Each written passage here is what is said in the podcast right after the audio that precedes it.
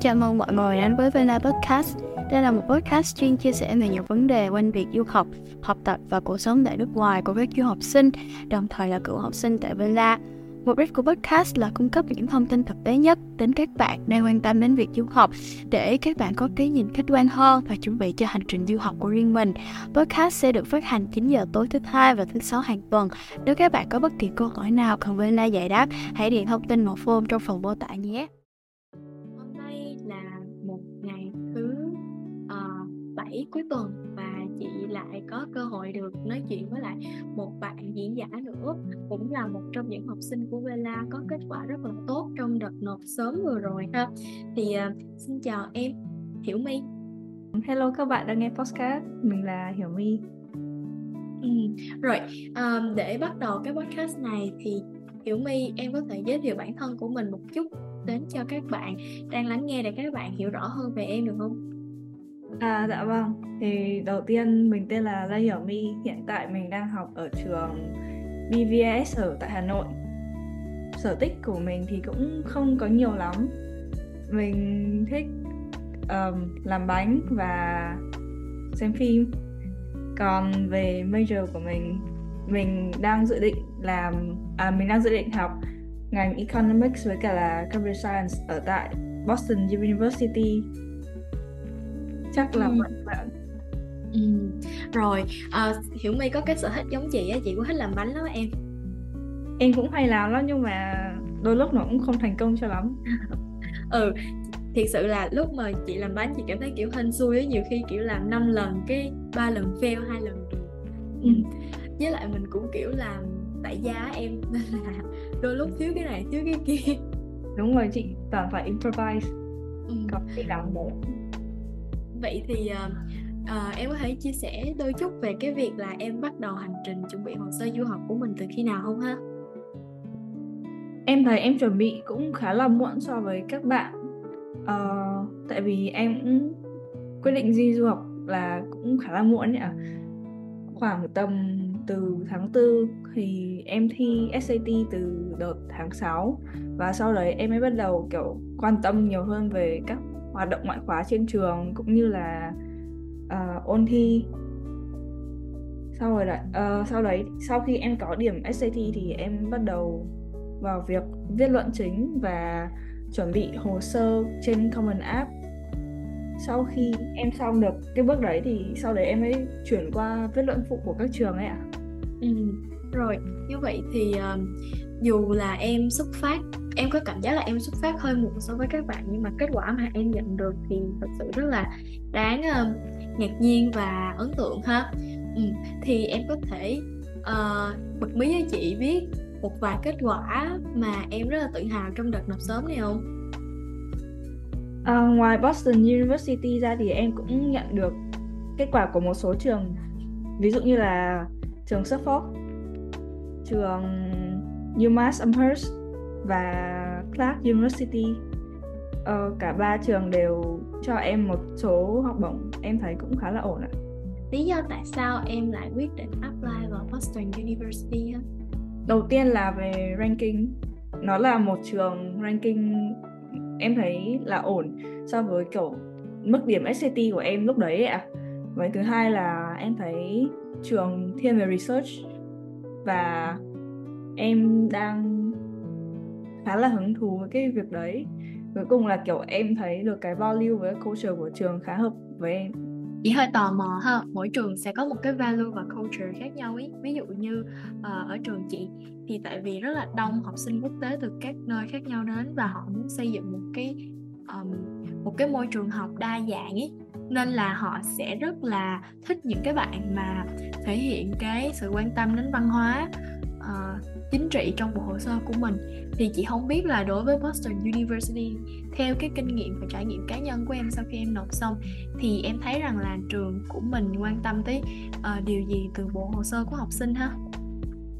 Um, thực ra là em cũng có cơ hội để nói chuyện với cô admission của trường ấy ạ. À. Thế nên là em có hỏi cô về những cái value mà cô sẽ đánh giá cao khi xét một bộ hồ sơ. Cô có nói là cô sẽ đánh cao cái sự đánh giá cao sự reflection của học sinh, có có nghĩa là họ biết look, look back về những gì họ đã làm ạ, và biết được họ tốt ở điểm nào và chưa tốt ở điểm nào. Giống như trường chị thì trường em nó cũng khá là quan trọng về cái culture mà mình, kiểu sự đa dạng trong văn hóa của trường ấy ạ. Ừ, chị nghĩ là cái tính chất đa dạng là một cái phần không thể thiếu trong các trường đại học của Mỹ. Tại vì Mỹ nhìn chung họ sẽ cũng value những bạn mà gọi là có một cái uh, suy nghĩ nó thoáng, nó mở và chịu uh, gọi là cởi mở với những cái mới hơn. Ừ. Vậy thì uh, khi mà em chọn Boston như vậy, em đã có tìm hiểu về thành phố Boston bao giờ chưa? Nhắc đến Boston thì chị nghĩ đến Đại học Harvard trong đó rồi ạ.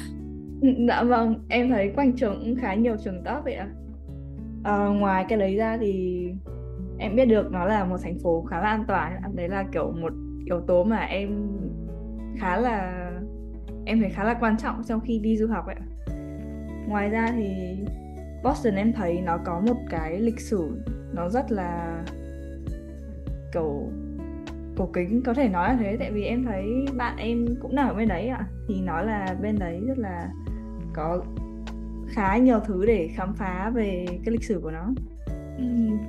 Kiến trúc của các trường đại học thì khá là đẹp ha, họ sẽ thay xây theo kiểu kiến trúc classic này, Gothic nè, nhìn nhìn mê luôn, đặc biệt là những bạn mà yêu thích lịch sử hoặc là kiến trúc thì chị thấy là cái cái nó nó hợp với lại cái vibe của các bạn ấy.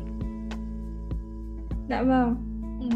Vậy thì um, khi mà em trong lúc mà em chọn trường ấy thì uh, điều gì đã uh, khiến em bị thu hút bởi cái ngành học economics và ngành computer science của trường Boston ha? Um, tại vì đầu tiên là trên trường của em em cũng đang học hai môn là economics với cả computer science, em thấy khá là hứng thú nên là em thấy em nộp hai ngành đấy nó sẽ ổn. Thứ hai là em có cơ hội được internship ở một công ty em thấy cũng khá là lớn uh, về ngành công nghệ thông tin. Sau khi em biết được kiểu cách hoạt động và cách họ làm việc, em lại càng hứng thú hơn với cả hai cái ngành đấy ạ. Ừ. Wow, chị thấy Hiểu My em em rất là may mắn ấy, vì em có cơ hội được tiếp xúc với lại những cái môi trường thực tế, môi trường đi làm, đặc biệt là công ty thực tập nè, để em biết rõ là em thích cái gì ấy. Ờ, vậy thì em đã có những hiểu biết gì về hai ngành học này tại Đại học Boston chứ? Đầu tiên thì em thấy ranking của hai ngành này ở Boston nó cũng khá là cao, và em thấy bộ phận giáo sư ấy à, cũng rất là nhiều người giỏi, em có đọc qua những cái research của họ. Um, và cái những cái đấy nó lại là một số chủ đề của họ ấy à, là những thứ em cảm thấy nó rất là thú vị. Vậy thì khi mà em apply vào những trường mà ranking cao như Boston như thế này ý, thì chị cũng hơi tò mò về hồ sơ của em ha. Ờ, có một sự thật là năm nay các bạn năm nay ở khóa vê la hồ sơ rất là rất là tốt và nhiều bạn rất là giỏi luôn. Ừ. Vậy thì trong bộ hồ sơ của em có những gì nè? Đầu tiên em thấy không thể thiếu đấy là điểm giê pê a ở trên trường. Tiếp theo là hai cái điểm ét a tê với cả ai eo ti ét. Ngoài ra em có một số hoạt động ngoại khóa và Uh, uh, kiểu các kỹ năng mềm em thêm vào trong resume của em ạ. À, những cái hoạt động ngoại khóa đó đã để lại cho em những cái giá trị gì hoặc là những cái uh, bài học gì để mà sau này em có thể đưa vào luận phụ? Đầu tiên hoạt động ngoại khóa của em có em có làm việc trong hội học sinh của trường ạ, thì em làm thiên về mảng uh, về quản lý môi trường của trường. Em có một số cái project như là um, thu kiểu thu và tái chế sử dụng lại pin. Em thấy đấy là một cái project khá là thành công của em trong trường, khi nó thu cũng được khá khá tầm cũng mấy trăm viên pin, và cái số đấy em đã đưa cho một công ty xử lý và thu gom tái chế lại pin ở trong Việt Nam. À, qua cái project đấy thì em đã được nghiên cứu khá là nhiều về cái sự phát triển bền vững của công nghệ thông tin. Nó làm em hứng thú hơn về với ngành học của em. Tiếp theo thì em có một cái internship ở một công ty như em đã chia sẻ, và cái đấy cũng sau khi nghiên cứu về cách hoạt động và cách làm việc của mọi người trong công ty thì em hứng thú hơn với cả ngành uh, economics về kinh tế. Sau đấy ngoài ra em cũng có tham gia một số cuộc thi như là uh, business competition của một trường mà họ yêu cầu mình lập ra một cái business plan hoàn chỉnh và đưa cho họ kiểm chứng. Uh, nhóm của em cũng vào được vào vòng chung kết, nhưng mà em thấy uh, nói chung là nhóm của em vào được vòng chung kết, em cảm thấy nó là một trải nghiệm uh, đưa kiểu một trải nghiệm giúp em kiểu hiểu hơn về một cái business là sẽ vận hành như thế nào, và thêm được những kinh nghiệm khi mà em làm việc nhóm với cả là uh, present cho ban giám khảo. Chị khá là thích những cái hoạt động ngoại khóa mà em tham gia đấy, tại vì uh, chị nhận ra là Hiểu My em có một cái lựa chọn nhất định cho những cái hoạt động ngoại khóa mình tham gia, ví dụ như là về uh, business này, tức là về kinh doanh, và em học được cách là một cái doanh nghiệp vận hành như thế nào, cũng như là cách mà mình um, áp dụng các cái tech hoặc là các cái um, công nghệ hiện đại mới nhất vào cái uh, business của mình. Thì những gì mà em kể thì chắc là chị cũng mường tượng, chị đoán được đó có thể là một trong những cái phần chủ đề chính trong bộ hồ sơ của em, có phải không nhỉ? Dạ vâng ạ. Ờ, ừ. Vậy thì chủ đề chính của bộ hồ sơ ấy, nó sẽ ảnh hưởng rất là nhiều đến bài luận chính luôn. ừ. Bài luận chính nó giống như một cái uh, cuộc sống của bộ hồ sơ vậy. Vậy thì trong bài luận chính của em, em đã kể câu chuyện gì? Thực ra uh, bài luận chính của em, em thấy nó lại không thiên, nó không về cái, nó không liên quan gì đến hai ngành của em hơn lắm. Cái thứ, cái liên quan là cái luận phụ ấy ạ. À.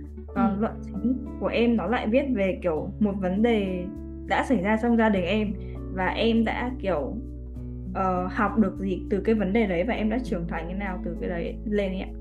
ừ. Vậy thì em rút ra được những cái bài học hay là những cái nhóm tính cách gì trong cái bài luận chính của mình? Uh, trong cái bài luận chính thì em đã viết về các value như là personal development này ạ, uh, với cả là về stepping out of Cậu, cái boundary của mình ạ. Mình đi ra khỏi vùng an toàn của mình thế nào. ừ. Vậy thì um, em có nghĩ đó là những cái tố chất mà một người làm business cần không? Em nghĩ là có ạ. Họ ừ.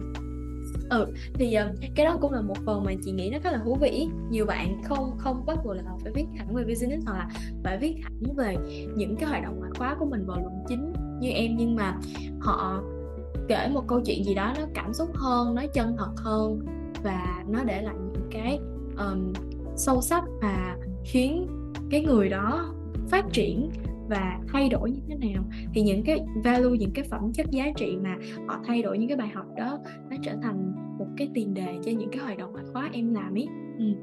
Vậy thì khi mà em làm hồ sơ như vậy thì em chia sẻ một chút về quá trình em xử lý luận chính và luận phụ ha, và làm thế nào để em liên kết nó lại vào trong cái chủ đề chính mà em đã chọn. Ờ, về luận chính, em đầu tiên là em sẽ chọn ra những cái value mà em sẽ muốn thể hiện trong bài. Sau đấy em sẽ nhớ về những cái kỷ niệm, những cái kinh nghiệm của mình liên quan đến cái value đấy. Sau đấy em sẽ kiểu gắn kết làm sao cho nó hợp lý ạ. Và em thấy những cái value đấy nên là nó sẽ phải liên quan đến cái ngành mà mình sẽ lựa chọn ấy ạ, thì nó sẽ thuyết phục hơn đối với uh, admission của trường. Thứ hai là về luận phụ. Luận phụ thì em cũng làm cũng giống giống với cả bài luận chính, là đầu tiên em sẽ phải tìm à đâu đúng rồi đầu tiên em sẽ phải tìm những value mà em sẽ muốn thể hiện cho trường. Sau đấy em sẽ tìm hiểu về những cái value mà trường đang muốn mình thể hiện ra, và em sẽ cố gắng kết hợp hai cái đấy vào làm sao bài luận th- bài luận phụ của mình vừa phải thể hiện ra là à mình phù hợp với trường, và thứ hai là kiểu mình cũng phải thể hiện ra được cái uh, value riêng của mình ấy ạ. Vậy thì em có khó khăn gì trong cái quá trình hoàn thành hồ sơ không? Và um, counselor tại vê e lờ a đã giúp em giải quyết khó khăn đó như thế nào? Chắc là khó khăn lớn nhất của em chính là cái quá trình viết luận chính ạ. Tại vì cái việc gắn kết các kỷ niệm với nhau làm sao nó phải trơn tru với cả là cái cách sử dụng từ các thứ của mình, em thấy nó khá là khó. Thế nên là trong lúc em làm luận, em viết luận thì các counselor, các anh chị ở vê e lờ a đã giúp em khá nhiều trong việc uh, sửa làm sao cho bài luận chính của em nó nghe hay hơn, nó nghe kiểu thuyết phục hơn.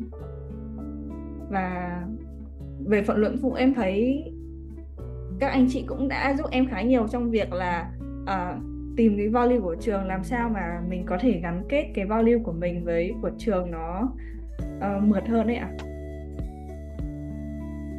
Wow. Ừ, chị thấy là cái phần luận chính chị chị chị hứa với em luôn là bất kỳ bạn nào chia sẻ trên podcast luôn luôn nói là phần khó nhất là luận chính, thì luận chính của em mất bao lâu để em giải quyết vậy? Em thấy em dành khoảng hai đến ba tháng để có thể hoàn thành bài luận chính. Em cũng phải kiểu viết đi viết lại khá là nhiều bản trước khi mà có một cái draft ưng ý. Hai đến ba tháng thì chị thấy đây là một cái khoảng thời gian không tồi ha, vừa đủ để mình hoàn thành được một bài luận chính hoàn chỉnh. Um, chị biết nhiều bạn bắt đầu rất là sớm và dành dành thậm chí tận năm đến sáu tháng lần em. Ví dụ như các bạn sẽ có rất là nhiều ý tưởng ấy, cho nên là có có nhiều bạn nhiều khi viết được bốn tháng xong rồi lại cuối cùng là đổi ý tưởng ở phút chót, ờ, viết một cái bản khác. Dạ vâng. Ừ. Các bạn siêu. Rồi, uh, vậy thì trong bốn năm học sắp tới ở Đại học Boston em đã có kế hoạch gì cho mình chưa? Hay là em có những cái dự định gì, mong ước gì khi mà em đến trường? Dạ có, em cũng có dự định. uh, Đầu tiên là em muốn có một cái internship vào uh, cuối năm học thứ nhất đi ạ, à, để em có thể uh, hiểu hơn về ngành học của em cũng như lấy được những kinh nghiệm học tập. Tiếp theo em cũng ngoài Mỹ ra em thấy trường có cái uh, chương trình đi du học cũng khá là hay, nên là em cũng muốn ngoài đi Mỹ ra em muốn kiểu đi học ở các nước khác ấy ạ. À. Như vậy là em muốn đi trao đổi đúng không? Dạ vâng. Ừ, chị thấy nếu được thì đi trao đổi các nước châu Á như Đài Loan, Nhật Bản, Hàn Quốc hoặc là mình đi đến các nước châu Âu cũng rất là hay ha. Ừ. Chị không biết là để kết thúc của podcast ngày hôm nay thì em có một cái lời nhắn nhủ gì muốn gửi đến các bạn không? Đến các bạn đang chuẩn bị nộp hồ sơ thì uh, cố lên các bạn, tại vì khá chị, quá trình nộp hồ sơ là cũng rất là dài và khó, nhưng mà sau khi các bạn nhận được kết quả thì các bạn sẽ thấy hài lòng về cái này. Em có lời khuyên gì về các bạn mà gặp khó khăn về luận chính như em không? Làm thế nào để mà um, bước ra được cái vấn đề là mình không biết là mình viết cái gì hay là quá nhiều thứ để viết? Ừ, khi mà em gặp trường hợp đấy thì em sẽ dừng lại và em sẽ kiểu tự ngẫm về lại các cái value của mình ấy ạ. À. Và sau đấy em sẽ sửa làm sao để nó phù hợp hơn, dạng như thế ạ. Ừ.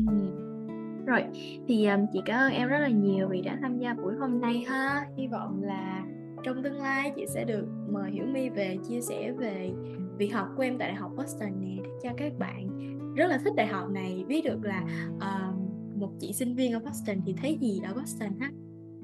Dạ vâng, em cảm ơn chị, cảm ơn mọi người. Ừ. Rồi, chị chúc em sẽ có bốn năm học thật là vui vẻ và thành công ở, ở trường Boston ha.